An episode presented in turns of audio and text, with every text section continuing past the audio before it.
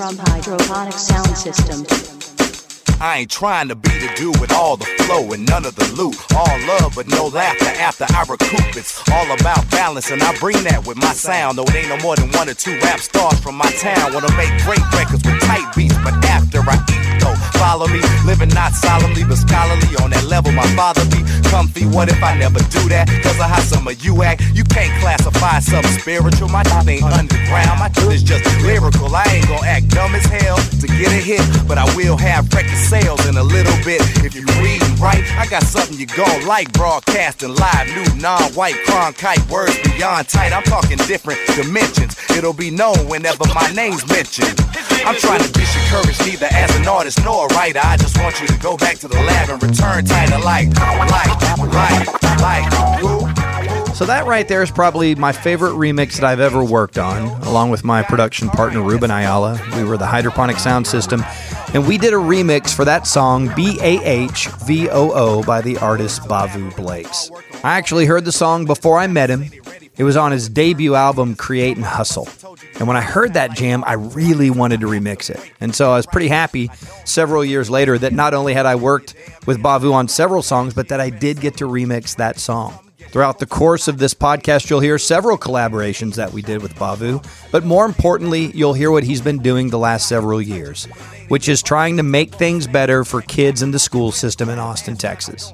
I'm Jeff Skinwade, and this is Radios and Tunnels. We talk about music and film and sports, but today we're going to talk about the people in the education system that actually give a damn. People like my good friend Bavu Blakes. Like a lot of us in our 20s, he put education on hold at the University of Texas and went chasing the rapper dream. But when he went back and got his master's, got married, set the course, and he's been raising his young family in Austin, but also helping to shape the lives of kids in the school district there in Austin, Texas. Kids that a lot of people don't care about. They're just trying to shove through the system, move on to the next. But that's not the mindset of Bavu, and that's why I wanted to have him on the podcast. We'll talk music because we always do every time we get together, which is way too infrequent these days. But more importantly, we'll talk about how he sees how the public education system should be, and you'll hear his very interesting blockbuster theory. I think you're going to dig it. So, how long you been teaching school? Well, I taught school for six years, from August of 2013 until MLK weekend of this year. So it's been about nine months since I taught school, but it was uh, six years roughly. Let me do the math. August 2013, January 2019, five and a half, five and a half years. You know you're old when you have to start like doing the math in your head on Yep. anything. I've experienced that quite a bit. Mm-hmm. So so what was that experience like for you? Well, first of all, what were your expectations of what that was going to be like versus what it was actually like? Great question. I expected that I would be helping young people from like right where I live because the school is, you know, right up the street, six miles from door to door. And that I would be helping young people in a, you know, relatively underserved educational environment to sharpen up on their critical thinking and English skills and, you know, things of that nature. And what happened that was a lot different is I realized a couple of things. One, that if you are open to it, you're going to learn just as much, if not more, from the children, the students, than they learn from you. Um, two, I got a, and yeah, I think there's more than two answers here. I got a super deep dive into what the educational process and system on a public school level, what it is. Um, and then three, just also the reason that I went there was to learn what kind of makings of a scholar that I had. Um, and I guess I, I kind of want to back up to go forward when you ask that question. Like that's a, that's an hour worth of a question you just asked me. Well, you, you can What make the you- answer as long as you want. Okay, because it's like, what did you expect compared to what you learned? Yeah, I, I expected to be, you know, a teacher getting started, and oh, I'm grateful because it's right up the street, and it's, you know, it's the neighborhood or the the type of uh, the slice of society that I want to be useful to. I want because, who context? It's Austin, and you've heard about Austin and how Austin is always changing, right? So Austin is almost going through like an ethnic cleansing process. Because right there in the middle of town, right there east of 35, is where you neatly saw uh, most black people lived n- north on the east side of 35. And once you go south of there, it's all the brown folks between the river and what you call the Holly Street plant until it kind of bleeds itself into the black community. And this is by design from, you know, roughly 80 something years ago. The city council came up with this plan and said, hey, let's take utilities away and let's make it convenient for the black people to live here, the brown people to live here. So after that specific city council plan, 1928, that's kind of the way the city's designed, and there's this east side, west side kind of thing. And I noticed uh, when we were in the lobby out there, there was some company called like Gentrify something. Know? so, long story short, immigrant, refugee, low income communities are moving to the margins. And I'm in a district where I'm teaching called Manor ISD. It's in Austin, but it's Manor ISD. And so that campus is it's like a district set up to be a low income district. Mm-hmm. So what I found was students that were marginalized in four specific ways. There was language, there was culture, there was geography, um, and there's socioeconomics. So we're on the last, like the easternmost street in town. If you go across the street and keep walking, you fall into a lake. If you survive that lake, you're in the city of Manor. So we're on the edge, edge, edge of town, right? Wow. So I get there and I'm expecting that, you know, yeah, I can help people learn English or, you know, love reading or express themselves through writing or be creative. And all those things were true. But I had no idea what I was getting myself into as far as where I was. And so what happened is you go in and people kind of say, hey, you got to be tough with these kids and don't hmm. smile till January and, you know, all that kind of talk. And you go in, you know, sort of trying that a little bit, slapping desks, thinking about yourself as an authority figure. And lo and behold, students, if you're listening, because I know there's a lot of different approaches to being a, a classroom teacher, but for me, they really just softened me up, softened my heart, showed me how to listen, showed me how to learn with, showed me how to focus on like individual relationships to the hilt and I had a lot of good mentorship because I walked into a situation where there was a lot of adults, a lot of staff, principals, etc., who really cared about the environment and the community we're serving. Mm-hmm. Most of the students live right by the school or right down the street, up the street from the school. My neighborhood happens to be zoned to that school as well, which was kind of perfect at the time. Um, but yeah, there was just all these folks who were either tied to East Austin specifically or tied to the Manor district or their children were in the district or their children were at the school or their children were substituting at the school. And most of the faculty did not live at the school, but there were a few that I got pretty close to and taught their kids or worked with their kids, etc., who, you know, live right around the street from me. So what I learned, oh man, what a big question. Just how deep communities run. I learned how disparate the culture and populations and you know how, how deep that marginalization tends to be along those lines I described in public education by design. Um, I learned that relationships and really just seeing people, adults or children, is what gets you the farthest. I learned that the test pressure stuff is really kind of fake and not that important because you can largely predict those numbers a week before the school year even starts. Mm-hmm. Largely. Right. There's some things you can do, but it's like more so focusing on growth of individual students and what they need and focusing on community and paying attention to what kids are into and how they treat each other. I developed all these different questions that I want to learn about, and that's what I actually do at work now. Okay, we'll we'll get back to that in a 2nd mm-hmm. But um, do you think that because the people that I talk to that work in the school business, public school business, and mm-hmm. I feel somewhat attached to it because my dad was in that. He was a coach, but you know, mm. by the time I was older, he had gotten out of it. But my aunt and uncle stayed in it. They were principals and teachers all the way through and stuff. So Okay. I, I felt somewhat connected to that world. But I feel like now I meet a lot of people that work in the school business that are that feel like they're just trying to survive.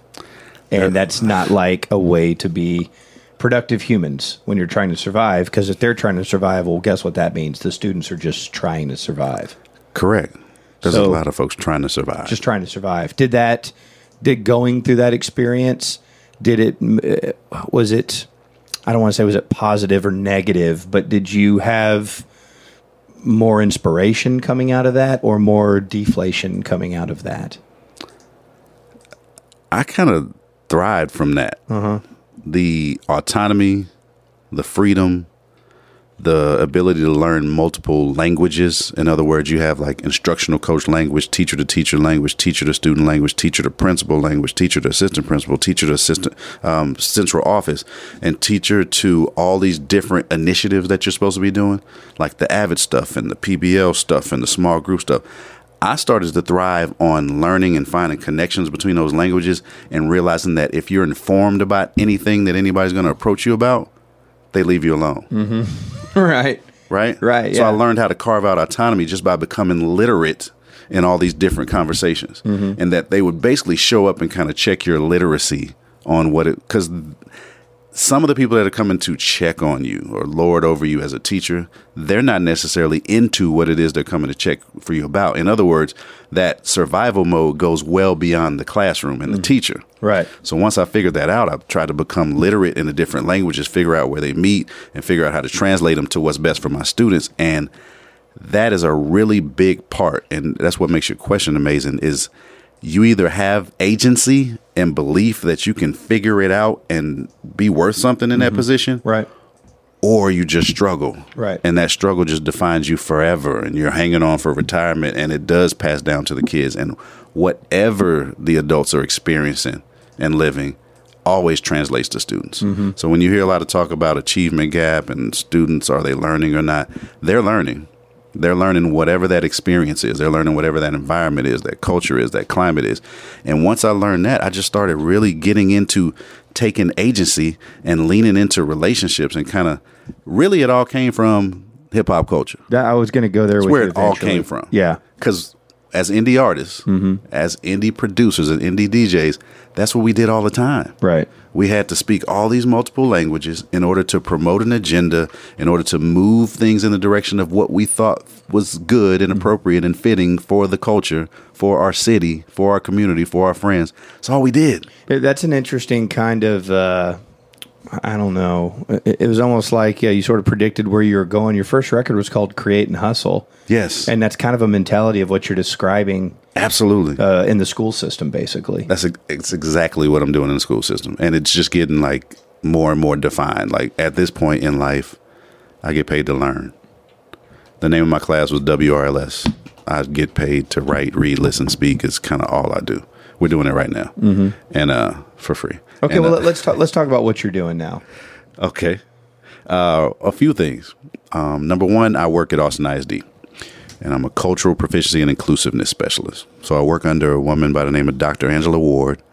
She's been alone, working, um, and by alone in title, uh, working as kind of a relatively low ranking person who's really high ranking and important to the district in the area of educational equity, which amounts to identity safety, which amounts to when this student walks in here as a lesbian, what is predictable about their educational experience in terms of their success or failure mm-hmm. at a particular campus or just within our district period? When this person walks in here as a brown person, which is 62% of the students in the district, right?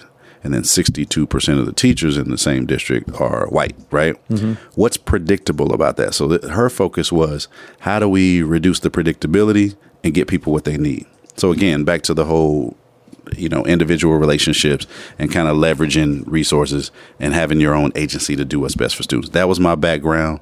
Once I got out of graduate school, I was like, man, I want to be some kind of cultural officer or maybe work in social emotional learning. And there's a whole story with that as far as some of the experiences I was having on my campus and some of the new things I was creating or a part of creating on my campus led me straight to her. And I'm talking to uh, last this time last year, I'm talking to my superintendent. Hey, man, I want to be some kind of cultural officer, social emotional learner. What can we create in the district? Because look at who we serve. This is what our students need. And he was like, eh, nah, uh.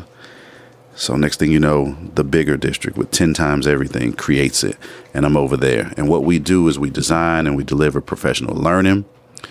We coach principals, we coach teachers, we work with central office people, and it's all around kind of that concept of identity safety. So we're leaning into anti racism or ways to be less punitive, or sometimes what's called restorative practices. Uh, there's some of it that's around like whiteness studies, there's some of this that's around. Um, what else? Uh, there's a lot, but it really comes. Uh, speak up, which is more like uh, interrupting bias or prejudice or hate speech. Right. You know, uh, between students or between adults, etc. Um, then we have grants that kind of circle around student agency as well, and students having a voice around equity, which requires leaders to be trained in the same thing it's it's a mixed bag of things, and no day really looks the same except when we're doing these professional learning sessions. Are people receptive that you work with? Are the teachers receptive to what y'all are doing? Yes, especially the younger teachers, mm-hmm. but really in general because it speaks to a problem that everybody's trying to solve, which is we're not serving most of our students well. Right. And no matter what data point or no matter what faces we look at, and no matter what lunchroom we walk into, it becomes pretty obvious. And it's something that normally is focused on, well, those schools, you know, the schools of others, the schools full of black and brown low income kids. That's very predictable, right? But I would argue, from what I understand and what I see, that in general, education is in this blockbuster phase. Oh, yes. Yeah. About the stores being phased out. Yeah, well, it's a blockbuster phase because blockbuster's the big dog, and mm-hmm. we're all going there. and We're buying our tapes, and blockbuster's in a perfect position because they hold tapes. They're a warehouse. They pay a clerk. We drive from home to blockbuster, find a tape we want if it's there. We drive back home. We play it in our own machine. We drive it back to the store again, and if it's not rewound, they charge us. If it's late, they charge us. If we go to the store and they don't have a movie that we know is available on VHS yet, we don't get to charge them a late fee.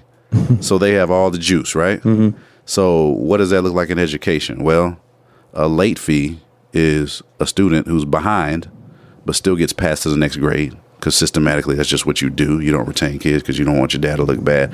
This kid has never passed a STAAR test in his life, but we still advance her to the next grade, knowing that the work and the reading expectations and everything about her academic experience is becoming more complex, but we still move her up. Late fees. Then you have students who are extremely advanced, right? Mm-hmm. But we're really trying to get students ready to pass the STAAR test and maximize our STAAR data because we treat STAAR like it's the most important thing ever, especially right. when it's STAAR season. Right. So the student who's ahead and could could have passed it two years ago, we don't really know what to do with him. Right. But as long as his parents don't bother us, maybe he can just sit in the corner and read a novel because we know he can pass the test. Right, right. Just get out of you know. You're you're you're really not teaching them things. You're training them to pass these standardized tests. So you can yes. continue to get the funding that you need. And if they're covered, they're the least of your worries. And if you don't think they could ever do it, then they're the least of your worries. So maybe they need to go somewhere else to like the slow people place the late fee room, mm-hmm. and maybe they need to go to like the rewind fee room so we can focus on our majority middle who may or may not pass. They call it bubble kids, mm-hmm. and focus on that all year with respect to the test. Not learning, not creativity, not pulling out, not dreams, not communities, not families, just tests, right? And it's a state requirement. And even the expectations around that test are really skewed in a way that kind of sets up the repetition of that predictability, even in the numbers that are on those tests. So that's pretty complex. Um, I'm I'm just talking now, like I don't. No, I'm listening to all of it. It makes me think of a lot of different things. One thing it makes me think about is oh, blockbuster. That's where we're. Right. That's where we got. But one thing it makes me think about is because you know now my kids, my son's a, a a sixth grader and he's mm-hmm. 12 mm-hmm. and his birthday was september 4th so he's mm-hmm. one of the mm. older kids it's my wife's birthday my daughter's a great birthday tiff mm-hmm. my daughter Beyonce. is a 14 year old uh, freshman and her birthday is late june so she is one of the youngest in the grade. Mm-hmm. And so we start thinking about a, a, lot of different things. One, their maturity level, social interaction. But it almost makes me think about like grades maybe not are is important. Not not uh, your letter grade, but the classification grade, sixth grader, seventh grader, because people develop at different rates, both socially and intellectually and emotionally. And you know, as you're saying all this, I'm starting thinking, man, we're really operating in an outdated system. Blockbuster. Yeah, exactly. We're sorting by age, like we're making a food product or a drink product. as opposed to level of aptitude, eh, both socially and academically. Like the social aspect is this is the weirdest part for me because I don't know how badly I would imagine you take a situation and if it's bad, it's completely exacerbated by social media. The ways in which, like, I have seen fights that my daughter's classmates have had because kids posted the fight as it's going down. Constantly. Constantly. It posting is- the fight live. and and then what that does is that gives the kids at least winning the fight a level of celebrity in their social world so then they strive to do it more. Mm-hmm. It is a crazy machine. Mm-hmm. It's it's daunting and scary and and a lot of different things. And i feel like there's you know we go back to that initial word they're just everyone's just trying to survive as mm-hmm. opposed to do educate Yeah. and stimulate and the things that you know i think i think the way that the system that we grew up in it wasn't perfect but it seems like it's worse now But it's got to be more.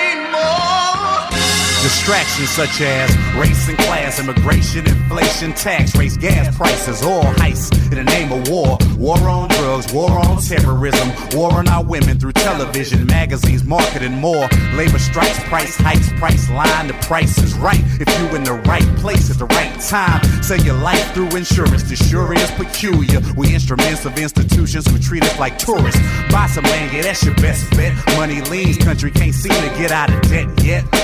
Advertisers' agenda set, the partisans politic, pop culture profits off the folks most jobless. The rich stay rich, pimps, hoes, impoverished. My little head was split trying to handle us all this. You can't be serious. I know I ain't hearing this correctly, so clear it up. It's got to be more. M-I-C-E, I'm thinking, I'm saying,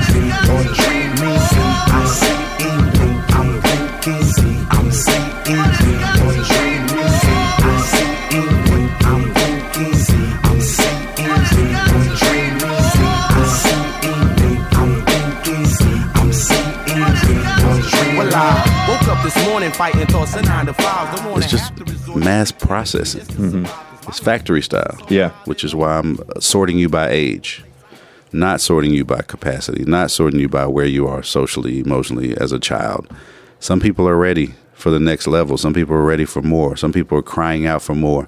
But if you don't have the right advocacy or the right protection, then you just get sorted. yeah If nobody's coming to say, "Hey, this ain't right," then you know, and and you're a nice child, and you're not raising a stink, and you're not so bored that you're getting in trouble, and you know, flying paper airplanes across the room, then you're cool. Everybody's fine in here because nobody's kicking up a stink. The class is well managed, Right. So everything's good, right? managed is the word there right Managed, yeah hmm Yeah, yeah, you have a lot of like management language at times, and then you have a lot of uh, you know, criminal justice language at times, right? yeah Like a fight becomes an assault, Right. You know, and and that type of language. Um, this this four year old assaulted me. He was the perpetrator. right I heard that last week in the learning session. Were, we were talking about a four year old, and a teacher was telling me about the four year old and how he was a perpetrator, but there was a suspension ban on pre K to third graders, and it was just upsetting to her that um, he, the perpetrator was was not having to uh, face any real consequences. Four year old, Right. Pre K. So Netflix, the difference there is it's responsive. So when you sign into Netflix, and there's nobody in this room who doesn't have Netflix, you might be sharing it with four or five family members, right? right? You got four or five family members on there, yeah yeah and it still wants to know who exactly is this? right Why? because of their tendencies and it's tracking what they watch and let me make a recommendation based on your tendencies and we're we're specifically serving you and your habits We're specifically serving you and your habits and your history, and not only do we not charge rewind fees, we've kept everything you failed to rewind on pause for whenever you want to press play again. Mm-hmm. We care so much about your tastes and preferences and your background knowledge and your viewing history and everything that brings you to us today that we've sorted everything we can to you. But when you walk to Blockbuster, have at it, man. Here's the 10 newest releases, and here's the 10 hottest ones, and here's the refreshments over here. And other than that, go find it. Or I can search it on the computer and tell you what it is if you can tell me the title exactly, because otherwise I don't know if it's going to search correctly. right, right, Right? Yeah. Versus Netflix. Okay, welcome. But who exactly is this? Okay, great. Here's what I think, man. You always watch comedy. The new Chappelle's here. Right. Mm hmm. Yep, Chris Rock. Did you ever see that one? Oh, I, I, I actually I know you didn't see it. At least you didn't press play on it here. So don't forget about Chris Rock because most people who like Chappelle like. Chris. I Chris know you Rock looked too. past Yep. Mm-hmm. it. You need to go back and look at it again. Yep, and your kids have not finished Moana for the eleventh time, so we still got it on pause for you, right? Now translate that back to a student, right? Mm-hmm. And the student shows up, and the student still, I don't know, doesn't know how to write in quotations or read for a main idea, or the he still doesn't understand uh, the brain's relationship to the body. But at the end of the day, are our systems and is our technology um, advanced enough for us to know what students have not finished and have not mastered? Absolutely. And yet, it's like every year there's a there's a new start. Every year there's a fresh start. Every year it's like you have this third grade landscape like little Johnny, as they call it, has been in your system, you know, since pre-K, kindergarten, first, second, third. He shows up to third grade, and it's like everything's brand new again. Mm-hmm. Now Netflix can tell me what me or my child or my grandmother or my father has, you know, the last ten things they've tried to watch and exactly where they finished with it and make recommendations on it. And then Blockbuster's like, "Hey, welcome to Blockbuster. May I help you?" Right. From start. Right. So which one would you want? And this whole stuff about public versus charter, I get it, but there's also not one type of charter. Um, but I think it's really important to note that the only reason people are exploring with charters and private and other options is because they're not satisfied with Blockbuster. Right. That's it. If they were, they wouldn't shop around. Period. Yeah. And what's really crazy is Blockbuster could have bought Netflix for a paltry fifty million dollars in the year two mm-hmm. and they were like, Psh, "What do we? Psh, What do we need with this? what do we? We're Blockbuster. What am I going to buy Netflix for? Right. Now it's 2019. There's one blockbuster left in the world, right? I don't think there's any Blockbusters Is left there in not? the world. I don't think so. Are there? There's that, there's a story of like one in I don't know Alaska or somewhere, and I think uh, I remember the day or uh, not the Daily Show. The uh, this week with last week with John Oliver was doing Okay. some bit on it. That's the only reason I know this. I have no idea. There is a, a straight up video store right there on uh, Galaxy and Jupiter. Still there? Still there. Wow. Also selling CBD oil. But the thing is, public school. Does public school as Blockbuster have the ability to buy Netflix right now? Hell no. I would say yes. Really? Because I think buying Netflix would be adopting or adapting themselves uh, to adopt, ugh, um, being responsive to who children are. I think the schools are too big. I think they're not. I can tell you, living in Allen here, yes, the schools are, our school's too big. so I don't think Allen has a Netflix option, right? No. Netflix. Uh, Allen's going to be Blockbuster, and if not Blockbuster, just like a baloney plant.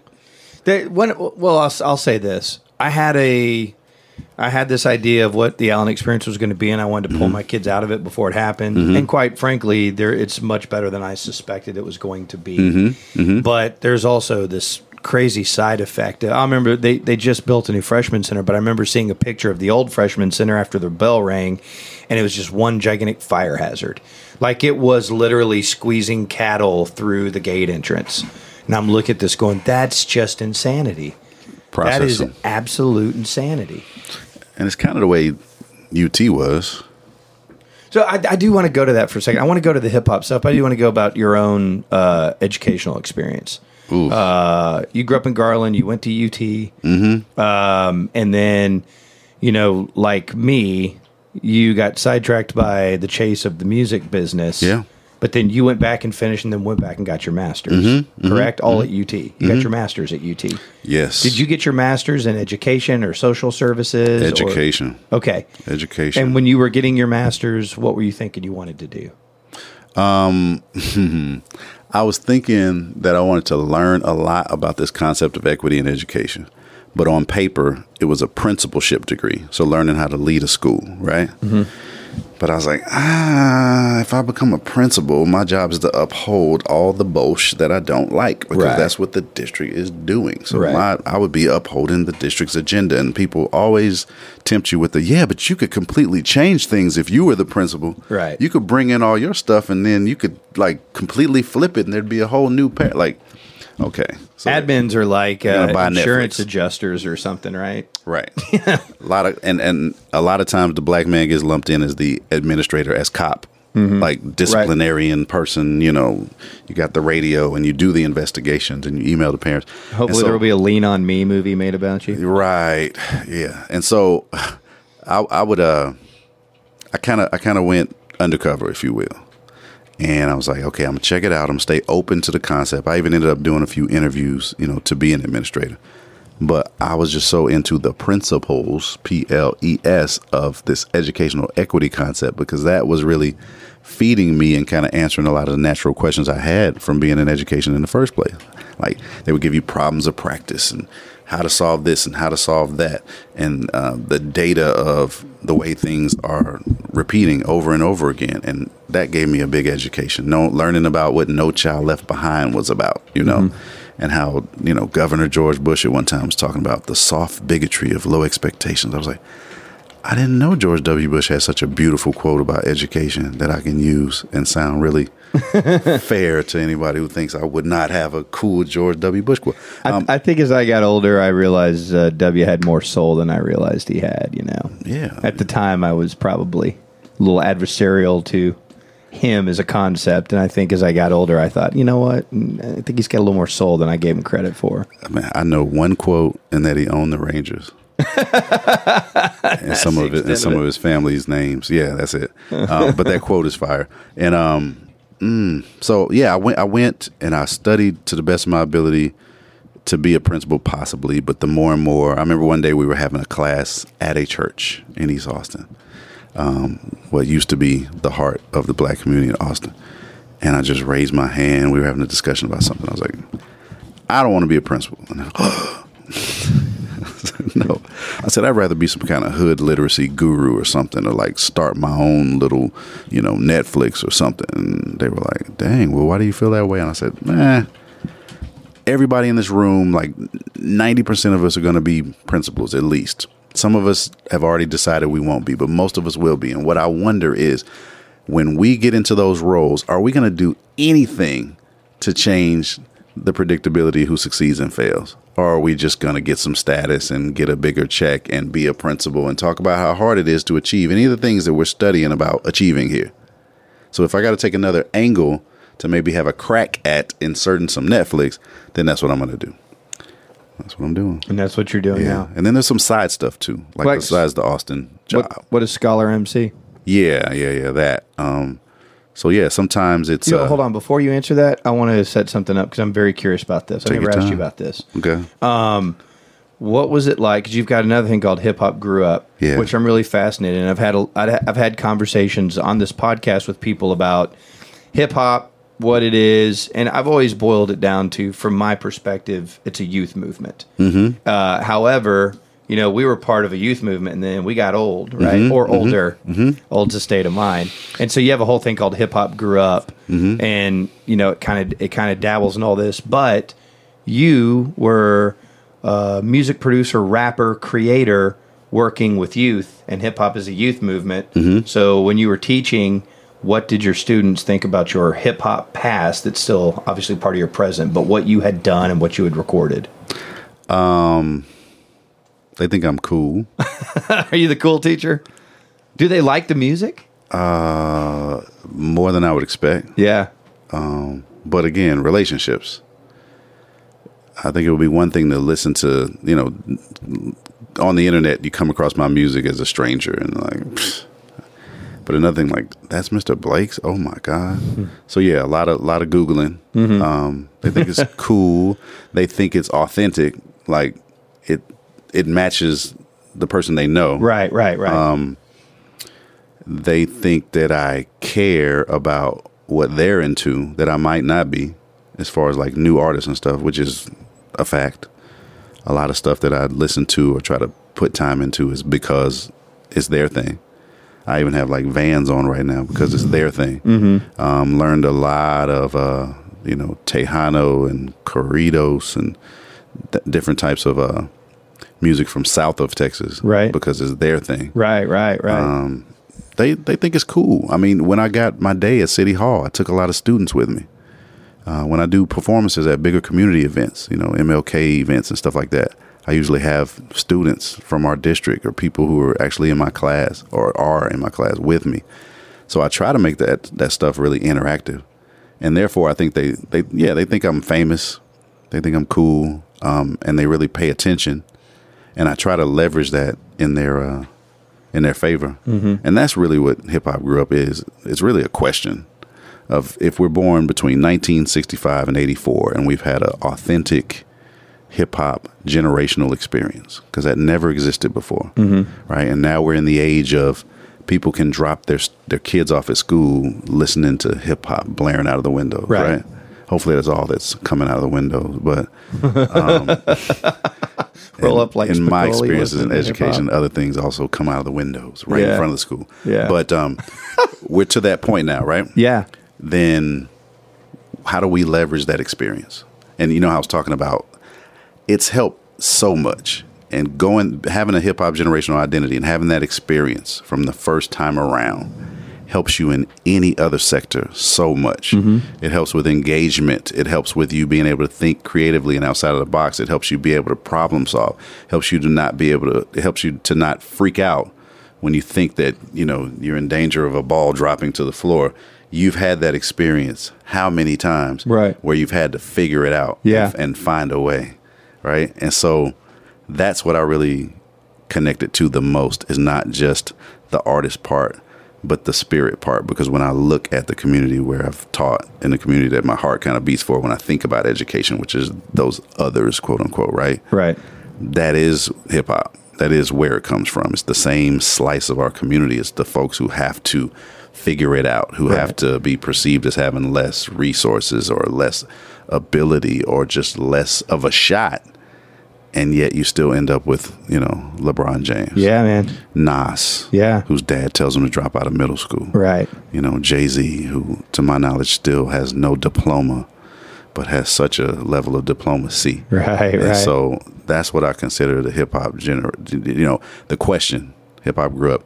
How does the original generation, how does the hip hop generation leverage resources for today's generation? Mm-hmm. Us as parents, that's one answer. But I find that there's a million answers. And at any time I'm looking through that lens, I can just see so many answers and so much relevance to what that culture has become on a global level, how that culture has transformed, you know, the United States of America, and how does that play out now? It's it's it's uh, manifesting creative urgency with no resources. Right. Like that's uh, uh, you know it came out of the late seventies, mid mid to late 70s Mm-hmm. where people didn't have anything, and they created an entire genre of music with what was laying Mm-hmm. around. which means they had something, right? Right, right, Right. right. That's a good point. But there's that there's a perception and definitely comparatively they didn't have anything. They didn't right? have the instruments and the funding and some of these things that people from the general like. I mean, we're talking about why were there so many great jazz musicians? Mm-hmm. Uh, well, they had instruments and they had things to manifest that creative, you know, energy and urgency. Right. And so when those resources dried up, those energies are going to come out some way somehow. Right, right. And it becomes the table Yeah. or the turntable Right. or whatever's there. Or just making a rhythm with your mouth and Make the music with your mouth. Yeah. And then that becomes a reel. And then that becomes and and now Mm-hmm. and then someone commodifies it and makes all the money off of it and but now we see so many people doing so much with their laptop. Mm-hmm. And I feel like that's the same spirit. It's become a DIY wave, if you will, but I think hip hop culture and its impact has a lot to do with what people are now doing commonly on their laptops all over the place. Are are you finding new hip hop or new rap music that you like, or are you liking the music that people that you used to like are making? Does that make sense? A little of both. A little of both. Um, I like when stuff comes back strong. I've heard surprising uh, levels of output from people making comebacks. Mm-hmm. Like the Smif-N-Wessun album surprised me. I didn't even know they made a new record. It's great. And Black right? Black Moon has a couple new records out, and they will surprise you. Little Brother album surprised me because that album's better than I expected by a lot. Um, and then on the new side, you know, I'm a fan of Oddisee, big fan of Oddisee, uh, big fan of Kendrick Lamar, yeah, he's great. Big fan of uh, some new jazz music that's coming out, like through some of the Brainfeeder people. Um, big fan of instrumental hip hop. Period helps me uh, think and, and and be productive. Um, what else? I, I I hear a lot of good R and B and soul music, but again, when people come back, I'm pretty impressed by that too. Who else has made a like a a comeback type of album? That's just it's not even a comeback. I think that folks are just able to produce at a high level now again because of technology and whatnot. And I don't know. I'm, I, we mix it up. We still listen to Tribe and Yeah, you know we listen to old school music. Uh, my wife thankfully has impeccable taste on, on what to listen to. I don't think you would have married her if she didn't. I don't know. She's pretty dope. Because I'm, I'm one of those folks, I have Q Tip in my top five. Yeah. You know, and that's pretty controversial. But to me, you know, you have to have somebody who's got the jazz in your top five. You got to have somebody who uh, executive produced the infamous in your top five. You got to Mm-hmm. have somebody who knows the, the strength of the three bar loop in your top five. If Right, you don't have right. one person like that, then your top five is lacking. Um, and I say all that to say both. I like new stuff and I like people coming back again. It, it, it's really interesting to me. Someone, uh, or maybe it was, uh, I had Sophia Chang on, and she has this memoir called "The Baddest Bitch in the Room." It's about her life and music. But she had a comment in there that I've always known, but I've never heard the particular number that people, most people, stop seeking new music at the age of thirty. Which that's never been the case with me, but I can't tell you how many people I went to high school with that are still listening to nothing but what they listened to in high school. And I've just I've never been that person. No, I'm not I- that I person. have to constantly experience new music and, and all those kinds of things. Yeah. Uh, I love talking music with you. I mean, I used to make music with you, but I I, I Yeah. do want to I do want to go back to uh, uh, Scholar MC because Yeah. I, I cut you off there and then we segued. So tell me about that. And I had a thought, and it was that this week alone I've listened to uh, Baby and Juvenile's new album. I've listened to Lil Baby, and I've listened to Da Baby.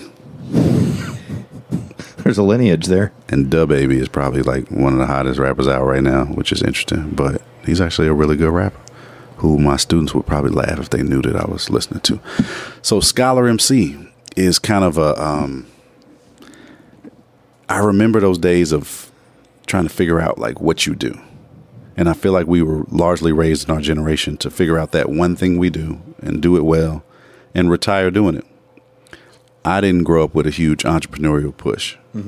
I didn't grow up with a huge uh, choose your own adventure, and yet that was part of me. It was in me already. But it was like, okay, so are you going to be a journalist, and you're going to do broadcast, Are you're going to do print, you're going to do sports, going to be an engineer? Did you leave as a journalism major when you headed to UT? Were you thinking you're going to be a journalist? I can't remember. Absolutely. Yeah, that's okay. Absolutely. Worked in sports journalism the Yeah, yeah. whole undergrad Yeah, yeah. experience. And that's how you met Chris Wagner and Yes, I met Chris Wagner because I was uh, intern at the Dallas Morning News That's one right. summer. It's all coming print, back to me the now, summer that elevators came out. Yep. Um, and so yeah, that's that. I've, that's been my strongest point of identity as well. I know if I'm nothing else, I'm a writer. Mm-hmm. Like I was that when I was 7 Mm-hmm. If nothing else, ironically, my son is two now. Um, if nothing else, I'm a writer. But then that hip hop identity kind of kicks in, and it's like, oh, slash songwriter. Because poetry was one thing, or being able to write some stuff for school, or give a speech, or whatever, that was cool. But now there's the hip hop thing. And this is cool because one thing we left out, we said, okay, you grew up in Garland, you went to UT. But before I came to Garland, right, I had an all black existence. I didn't start Garland Public Schools until I was in fourth grade, right? And I had the really interesting experience of going to um, Spring Ridge in third grade. Okay. Right by Berkner? Yeah, yeah, yeah. That was like an alien experience. But what's really important to Was know is Spring Ridge mostly white? Was it all white? I only remember one person that went to Spring Ridge. Like, I mean, out of all the teachers, all the students, it's my first year in Texas, and I remember one person, Eugene Andrews, aka the black dude. I'm to say that's a shocking experience. Eugene Andrews, aka the black dude. I don't remember any teachers. I don't remember anything we did. Wow. That whole year was just like, where am I? Wow. And I want to back that up because my parents are from Baton Rouge. If you fast forward a little bit, I'm the only person in my family that did not go to a black college, right? Okay. But more so, they're from Baton Rouge. There is no integration. Like that doesn't exist. And then I'm born at Howard University, uh-huh. and I'm born in the '70s, where your your last name is a brand name, essentially like a cattle brand name, like once owned by another family name. Right. Most of my ancestors were enslaved in the United States, like thrown in free with the land. Like we'll bring you from Virginia and put you here because someone bought some land in Wilkinson County, Mississippi, Edgefield Plantation, and we give Negroes away with the land. Kind of like Stephen F. Austin would give away 80 acres for every Negro you brought just to blow up the land. And so in Howard, I'm born and I go to a school that's very like independent Afrocentric. Uh, Ta-Nehisi Coates, the writer, he talks about that specific school in oh, his memoirs. It's called Nation House or Watoto Shule, same place, but it's the place that he says, "Wow, that's how I held on to my blackness doing this drumming stuff." It's why why I ended up at Howard, mm-hmm. right? It's a place where when you start the school, when you enroll, if you don't have an African name, they assign you one. Really? So these names like Bavu are given as counter narratives because folks are like grasping for any type of tradition that they can find because they've been taught, hey, you began with slavery. And still in our schools, when Black History Month starts, everything about Black history begins with slavery and kind of goes up to the civil rights period, and then you start talking about Obama and LeBron. You know what I mean? Yeah, And yeah. Beyonce. Right, right, But right. there are no black people five thousand years ago, at least in the you know typical narrative of the school, which is utterly ridiculous and historically crazy, but that's how it is, right? And so I was at a school where you got to learn Swahili. I was at a school where my first reading teacher is one of the ladies in the reparations hearing, you know, at in DC like a month ago. And so it was a very uh, concentrated environment, very advanced academically, and very super Afrocentric. That's the context with which I moved to Garland. Right. Specifically, first going to Spring Ridge. Right, right. So from Dashiki Heaven Yeah. to Spring Ridge. right, right. On a dime. Yeah. Because of Texas Instruments. My dad gets a job that's closer to home after Mm-hmm. getting grad, uh, undergraduate, graduate. And so I just wanted to add that to the context because hip hop for me, choosing that expression as a writer and a creative person has a lot to do with that too. Right. You know, that was the mode where you could, you know, everybody, all these different cultures could all enjoy a song called Black is Black is Black is Black, which is also the first time we ever heard Q Tip's voice. Mm-hmm. It is. Um, and so that was a part of it for me too, is like holding on to that part of the identity because when I got to that Richardson Garland Plano border, basically where I grew up, suddenly I had to negotiate something with people that I never had to negotiate before. I'm like exotic and different and other where we grew up, you Right. know, especially as a little like eight, nine year old super nerdy kid who only knows what I knew. Whose name is Bavu? Right. Is what is that? Yes. Yeah. What is that? What's that? What's that? What's this? And I was just like, what? Right, right. You know, and you're at looking at a map in class and you're in elementary school and you're like, does that say? And it's like, no, it's Niger in French or Niger. No, it doesn't say that. You know, all of that. I just really, really remember that as like a very crucial turning point. I would imagine. And so in hip hop, you were able to put yourself back at the center, your identity back at the center is this expression where you, and we've worked together enough to know, for you to know that like putting your identity and your opinions and your views and all of that at the center when otherwise there's this tension of you not being at the center, super powerful to me. And that was my na- navigation tool. Mm-hmm. So then it doesn't matter where I am, Garland, Austin, whatever. I just look for the hip hop people and I make friends with them. Right. And then I cut a couple of them out because they don't fit or whatever. But that was my GPS for so mm-hmm. long. That's how I found people. And that was how it was okay to be in mixed environments or minority, you know, environments where I'm viewed as a minority, et cetera, is I can find my people and they don't all necessarily look like me, but there is kind of a common language and understanding. I've heard you talk about this on the podcast about some of the things that you were able to glean, you know, through the culture and through the music. And so that really helped me at the center. So Scholar MC, is the culmination of all of that because it's like, am I a broadcaster or a writer or an artist? Because those slashes on business cards back in the turn of the century, that's Yeah, corny to me. that is corny. And I remember sitting down with some business books uh, with my wife, um, probably 2008. She gave me a couple of like business plans for dummies or whatever. And it was like the general concept of branding. And they said, think about the things that make you you that seem disparate and put them together. And that was hip hop grew up. And I didn't know what it meant yet. Uh-huh. Right. And so Scholar MC is almost like the same type of thing. Like, what are the things that you can't shed. And it was like, well, I will forever be an MC and I will forever be a scholar. And so when I step into this realm and I learn that a career based on writing, reading, listening, speaking is a thing. Like some of the professors on my wife's dissertation committee, I got to hang out with them and they were talking to me like I was some kind of scholar in the making. And just because I guess off conversation or because who I was married to, and they were like, "Oh no, you got all this field work. What field work? All those shows and all that hip hop experience. That's your field work. Like you have two decades of field work, and and you know how to write about it and articulate it and make translation." And I started learning different words about uh, qualitative ethnographies, and uh, and I was like, another type of language. I said, all right, let me go find like fourth grade or middle school classroom and see if I really have the goods to be like a legit scholar. And stepping into any scholarly place, like whether I'm a guest lecturing for a university or teaching seventh grade or working with teachers who are in undergraduate, you know, doing a workshop or now teaching principals and coaches and all over the country now there's a couple of contracts I also do where I go you know to remote places orange county and orlando and san diego and all these places and teach total strangers about different types of instruction culturally responsive instruction which to me is a big part of netflix or robust writing instruction no matter what content you're in that mc part is always a part of it mm-hmm. sometimes right in the middle of a talk I'll just bust out rhyming, right? My Mm-hmm. wife says I should do it every time because that's what they want, which is funny people what because what if what if they don't know you? Yeah. How do they want that and they don't even know you? But Oh, they just don't know that they want it, but they want it.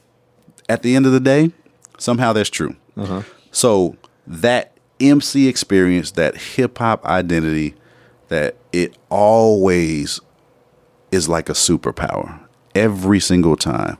So scholar MC means that I MC with the mind of a scholar, which I always did. Mm-hmm. I think about Lost and Found or Played a Role. Like, Yeah. those are pretty, you know, those are pretty scholarly. I didn't think so at the time. I thought it was just rap, you know, through my voice. Mm-hmm. But I look back, and when I switched into education, so many people said, "Oh yeah, that makes sense. Oh, finally. Oh, it's about time." I was like, "Why come nobody told me?" Mm-hmm. Because I had a kind of dream about it back when we were recording. Never really acted on it. Thought, you know, my GPA's low, or half the time I didn't even have my bachelor's yet. So I was like, I definitely can't do it yet.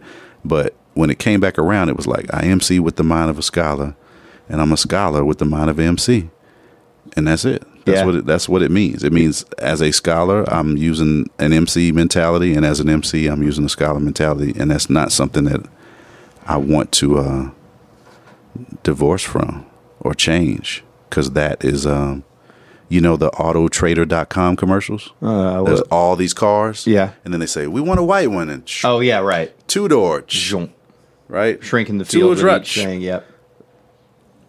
Wh- me as a scholar MC and understanding that, me as the question of hip hop grew up and understanding that, the world dramatically shrinks. The people who I need to engage with or talk to or need to be aware of me, quote unquote, to continue to be productive and fruitful in the work I'm doing is so much more feasible and so readily available and highly attainable by comparison to trying to be like a rapper chasing the exact same chicken wing as 10 million other people. Mm-hmm. It's like it's like the autotrader.com commercial. Yeah. So those the scholar MC, scholar MC hip hop grew up. Those are that's language that puts me in the focus. Yeah. It keeps me like inside of the bumpers. Allows me to hit a pin as opposed to gutter ball. Right. Because I'm blowing around in the wind, Right, searching right, right. for another creative idea. Creative people, you know, we're all over the place until we have an agenda set. It's making you more of a singular voice. Facts. That's Yeah. what it is. It. I don't. I don't know if we ever had this discussion or not, but you just brought it up. So when I, I went back to college in my late 20s, mm-hmm. and when you go back to college in your late 20s, I mean, it's like I'm surrounded by people that feel like they're 30 years younger than me. Mm-hmm. My focus is get in, get the grades, get out. And I was studying film, and I got really into really just like master's level courses about representation of images and, and mm-hmm. the way media works and stuff. And one of the things I loved discussing and learning about was the performance of identity, which is what Play the Role is about. Uh, and so I always loved that song. I loved your perf- I loved your lyrics on that song. I loved your flow on that song. But I loved the concept of that song because it was something I was very interested in studying because people do it on a daily basis. And you produced that song. And hey, and me and Ruben produced that song, right? Plenty cats talk noise going on and on. Just yapping to they boys how they game so strong and they put it down all night long. Blah blah, etc. But did anybody ask them any of that? Nah. So you know they just giving them useless information, aka trivia with no real Asian to nothing about which nobody cares. So you gotta wonder why it was ever shared. Are they punks trying to cover it up? Perhaps so shrunk they can't penetrate the naps. Now you know some kind of insecurities can be traced, cause folks be popping off at the mouth to save face. Disgraceful, self hateful, ungrateful for whatever they do, getting that's so stupid. But there's a little of it in all of us. So this one goes out to all of us. Just because you played a role, that don't mean you get the part. Just because you played a role, it don't mean you get the part, nah. Just because you played a role, that don't mean you get the part, y'all. Just because you played a role, that don't mean you get the part, y'all. About to be rap star, quit your job, the whole nine, cause you couldn't accept the corporate frame of mind. College educated, all that. Turned your back on the academics because your heart wasn't in it. Head spinning, well being in a roulette wheel, rolling the dice with your life like it's based on skill. You eat through your own perseverance and will, like an umbilical cord, though you can barely afford your food, clothes, and shelter. The pressure's on, you won't let the heat melt you. When you perform, it's so intense, it's literally all you got. And you had all the nuts when you first gave it a shot. Balls to the wall, all or nothing. Ride or die, justified and giving it the old college try. Trying to get your resume thick again, but can't complain. It's the rap game, the rap game. Now play the role. But that don't mean you get the part, y'all. Just because you play the role, uh, that don't mean you get the part, nah. Uh, just because you play the role, role.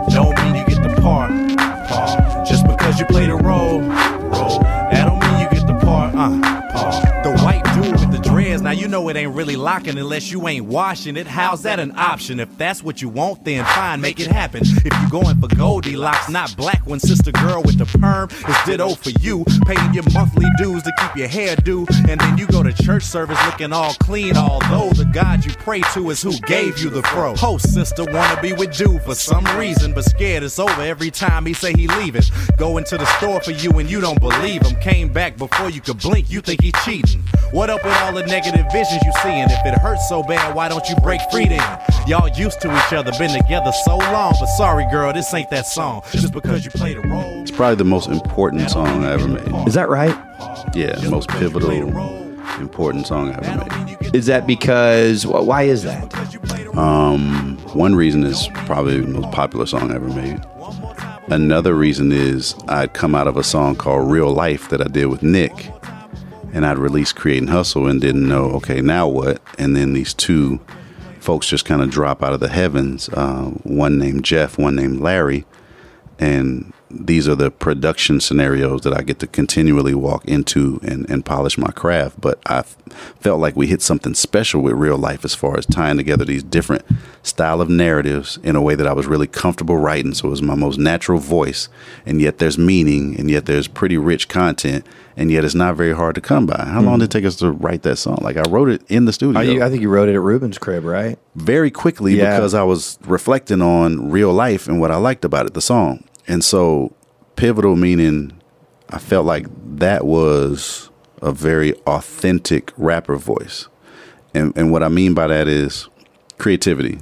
You take all your influences, you put them in a bowl, you add some water, you make this mud, you put it mm-hmm. on your face. That's your mask. That's mm-hmm. your performance identity, Right, right? right, right. eventually that thing starts to harden it starts to crack you start to have a breakthrough you're, you're able to now see yourself in your art so you're not copying J Dilla or timbaland anymore you're making a sound that's your own but you had to start with that emulation. Right. Right. Yeah. And so I felt like play the role was where I started to see myself in my art. That middle verse Mm-hmm. is probably one of the most important verses I ever wrote because I'm able to share my own vulnerability and truth, and I'm rapping play the role to myself and able to critique myself within the play the role framework. So it's not just me high and mighty talking about the white dude with the dreads or whatever. Like there's a whole verse to me about it. Yeah. So I felt like it, that was just the inside out. That's that's when I broke into HD as a songwriter. I love that song. Yeah, I love that description. So you don't know this because uh, at the beginning of this podcast, we're playing the uh, remix Ruben and I did of Bavu, which was my favorite remix that we ever did Mm-hmm. Texas of Funky anything. Jones. Yeah, because we produced the rhythm and the beats to your flow. Mm-hmm. That was the first song I heard by you. Uh, and I- yeah, and I remember hearing that and going, "This guy's flipping awesome. Mm-hmm. This is beautiful." with Jorge on the cut. Yeah, man, Baby G. Baby G brings everything together. He brings the whole world together. Maybe Mm-hmm. we'll uh maybe one time we'll do a podcast with just me you and Baby G. We have to because he's like one of my favorite hip hop grew up stories ever. he he's a beautiful person. He's a leader of nurses. He uh, yeah, which is amazing. You know, that's the, he's really my entrance point into hip hop because the first thing I did that was beyond me mixing records in my bedroom or whatever was interviewing Baby G when he was going back to defend the DMC title in I guess 91. Mm-hmm. That was my first hip hop thing. And then after that, I interviewed Chill Rob G, and then I, you know, and then suddenly, and then G. when I went back to UT, I interviewed uh, Chuck D for an hour Hmm. in 1991 or 92, 92. And it was That's when crazy. Can't Trust It had just come out. Yeah. And I thought I was going to get 10 minutes with him, and we talked for an hour. And it was a, you said pivotal. That was Yeah. Mm-hmm. a pivotal moment in my hip hop life because that's a hero. Like, I didn't, uh, I remember the first time I heard the lyric, "Writers treat me like Coltrane insane. And Mm-hmm. I'm going, well, and this is before the internet, right? So I'm like, well, I don't know what that means, but I got to know what that means. Right. So then now I have a painting of John Coltrane above my fireplace, right? It's those moments that force you down a path. This is Mm-hmm. this is what you're talking about. Okay, so we have five minutes here before we wrap up. Okay. So what is it that we have not covered with what you're doing and your experience in the education system that the people that are listening right now absolutely have to know or absolutely have to hear or maybe something that you can send them to that'll get them going down the right rabbit hole Right now, I'm doing a monthly essay, if you will, somewhere between 12 and 2,000 words, and it coincides with each month of the school year. Mm-hmm. And that's available on uh, scholarmc.com, my website. And I'm releasing a book for the first time what in September. what Yeah, a children's book called Elle's Mirror. It's not just a children's book, but it's presented as a children's book. It's actually more of like a anti-racist tool for families and educators. So it's like if you want to be able to have discussions with your children around differences of identity and the impact of certain types of education and whatever, it's like a children's book, something that a 10-year-old could easily read, but it's also a discussion tool for parents and their children and teachers and their children, etc. It's called Elle's Mirror. It's based on my son's kindergarten experience. Um, yeah, that's something else too. I just wanted to say I have two children, and uh, September is a fun month because the first is my wedding anniversary, the fourth is my wife's birthday, the sixth is my birthday, the twenty second is my son's birthday, and the twenty eighth is my daughter's birthday. That is the month of Team Blakes. Yes, that is the month of Team Blakes right there. Yeah. That's incredible. but other than that, education, five minutes or less. What do we say? Hmm. Let me ask you this: Are you hopeful? Hopeful. Like, do you feel good about the direction of things? Yeah, I feel great about the direction of things. I'm uh yeah, I'm I, I get to travel a lot. I get to write a lot. It's like life has been sort of resolved. I'm in a space of appreciation. Uh I don't think I'm like great at anything I'm doing, you know, but I'm good and moving in a really solid direction. I think my greatness is probably astronomical. So I want to see what that looks like finally. Um, because I've had a lot of experiences of being good and being a gateway drug to greatness, you know, collaborating with people who move uh, to what I see as as greatness. So I'm I'm, I'm greatly associated. But I think just uh, traveling around the world, or right now just the country, and releasing this book, and it seems like everybody in my family is working on a pretty important book. Um, I just I I, I just want to be part of the Netflix of education to simplify it, to simplify it all. Even in all the work I'm doing, I feel like I'm getting paid to learn, and the way that I want to apply it um, before the age of fifty is to be a part of the Netflix of education. If I get to do that for 25 children and change their experience, then it'll just be 25. It'll just be a really small, amazing operation. Um, I want to experiment with ideas like not paying for real estate and instead instead using that budget for experiences and exposure. I want to try some different things that uh, kind of pivot the center and those others who are always kind of predictably losers.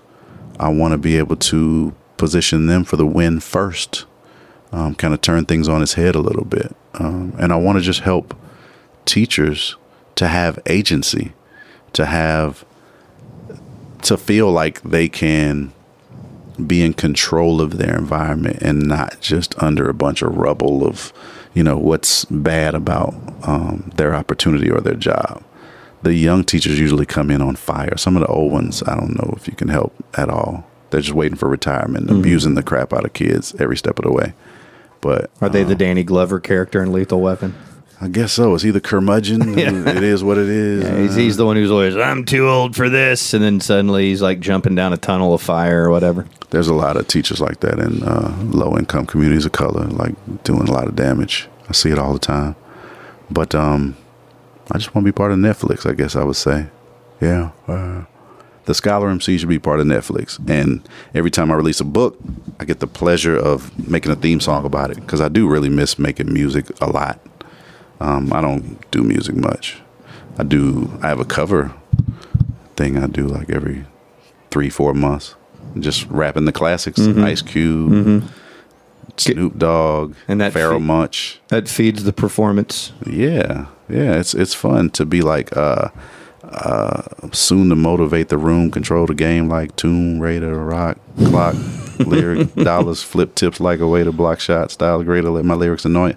I would never know those words unless I had that opportunity. Absolutely. Yeah, yeah. So um, that's it, man. I'm I'm fortunate and very hopeful, but this Netflix thing, man. I think about that every single morning. Make it happen. So I hope you enjoyed that conversation. I truly always love to see that man.